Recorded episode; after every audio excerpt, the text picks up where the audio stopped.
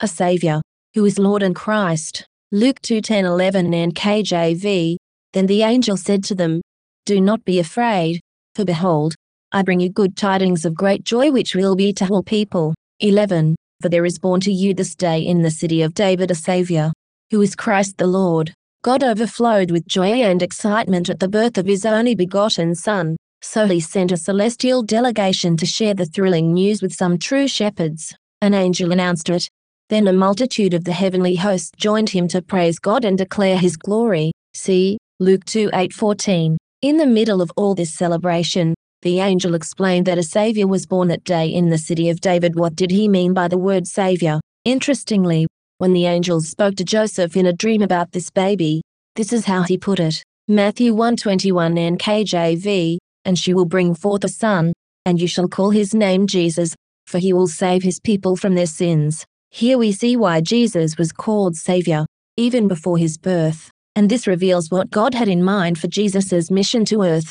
He will save his people from their sins. Of course, the phrase, his people, is laden with intrigue and the promise of profound revelation. It therefore draws us into deeper study to investigate its meaning. On the surface, his people, sounds like it refers to the Jews, as his mother and stepfather were Jewish. However, later Jesus expanded this when he said, John 10:14, 16 NKJV, I am the good shepherd, and I know my sheep, and am known by my own. 16, and other sheep I have which are not of this fold, them also I must bring, and they will hear my voice, and there will be one flock and one shepherd. Our Lord didn't say, My sheep are the Jews, Neither did he limit by race or location those who could qualify. He simply said, Other sheep I have, not of this fold, therefore, we can all potentially be Jesus' own sheep. How do we know when we meet the criteria for this? John 10:27 NKJV. My sheep hear my voice, and I know them, and they follow me. Jesus says that we are his sheep when we hear his voice and follow. In other words, when we hear and obey by faith. Through the Apostle Paul, the Holy Spirit further clarified Jesus' ownership of those who hear and follow, making us his people. 1 Corinthians 3.23 NKJV, and you are Christ's, and Christ is God's. You are Christ's. This phrase implies ownership as the following passage explains. 1 Corinthians 6.19-20 NKJV, or do you not know that your body is the temple of the Holy Spirit who is in you, whom you have from God, and you are not your own? 20 for you are bought at a price.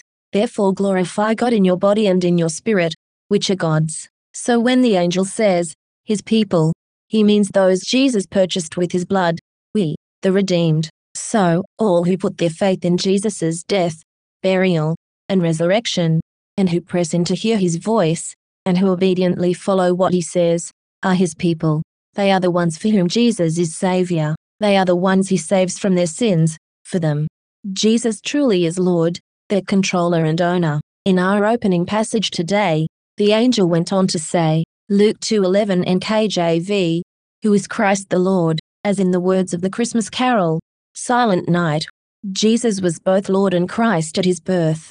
Being absolute controller and God's anointed one wasn't something Jesus had to deserve, earn, or work for. His father assigned these roles, functions, and titles to him at his birth, independent of anything he had done, or would do. After all, a baby hasn't yet done anything good, bad, indifferent, or deserving. Similarly, when you received Jesus' new birth, you became his, and simultaneously, without having to earn it or deserve it, you were endowed with every spiritual blessing in Christ.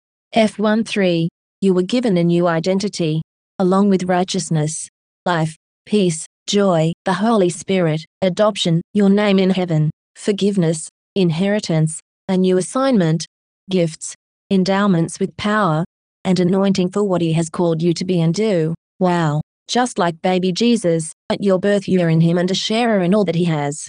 Romans 8 14 17 NLT. For all who are led by the Spirit of God are children of God. 15. So you have not received a spirit that makes you fearful slaves. Instead, you received God's Spirit when He adopted you as His own children. Now we call Him Abba, Father. 16.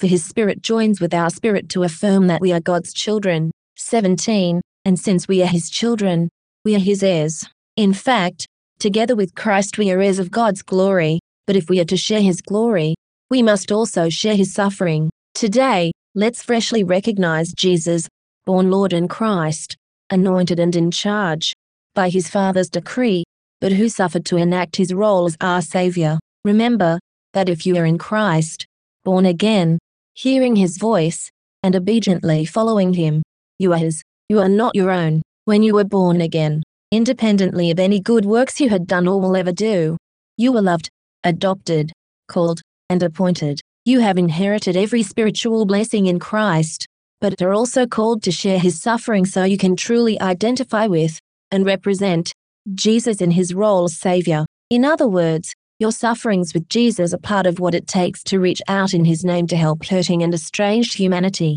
Ephesians 1 3 NLT. All praise to God, the Father of our Lord Jesus Christ, who has blessed us with every spiritual blessing in the heavenly realms, because we are united with Christ. Colossians 1:24 NKJV. I now rejoice in my sufferings for you, and fill up in my flesh what is lacking in the afflictions of Christ, for the sake of his body, which is the church.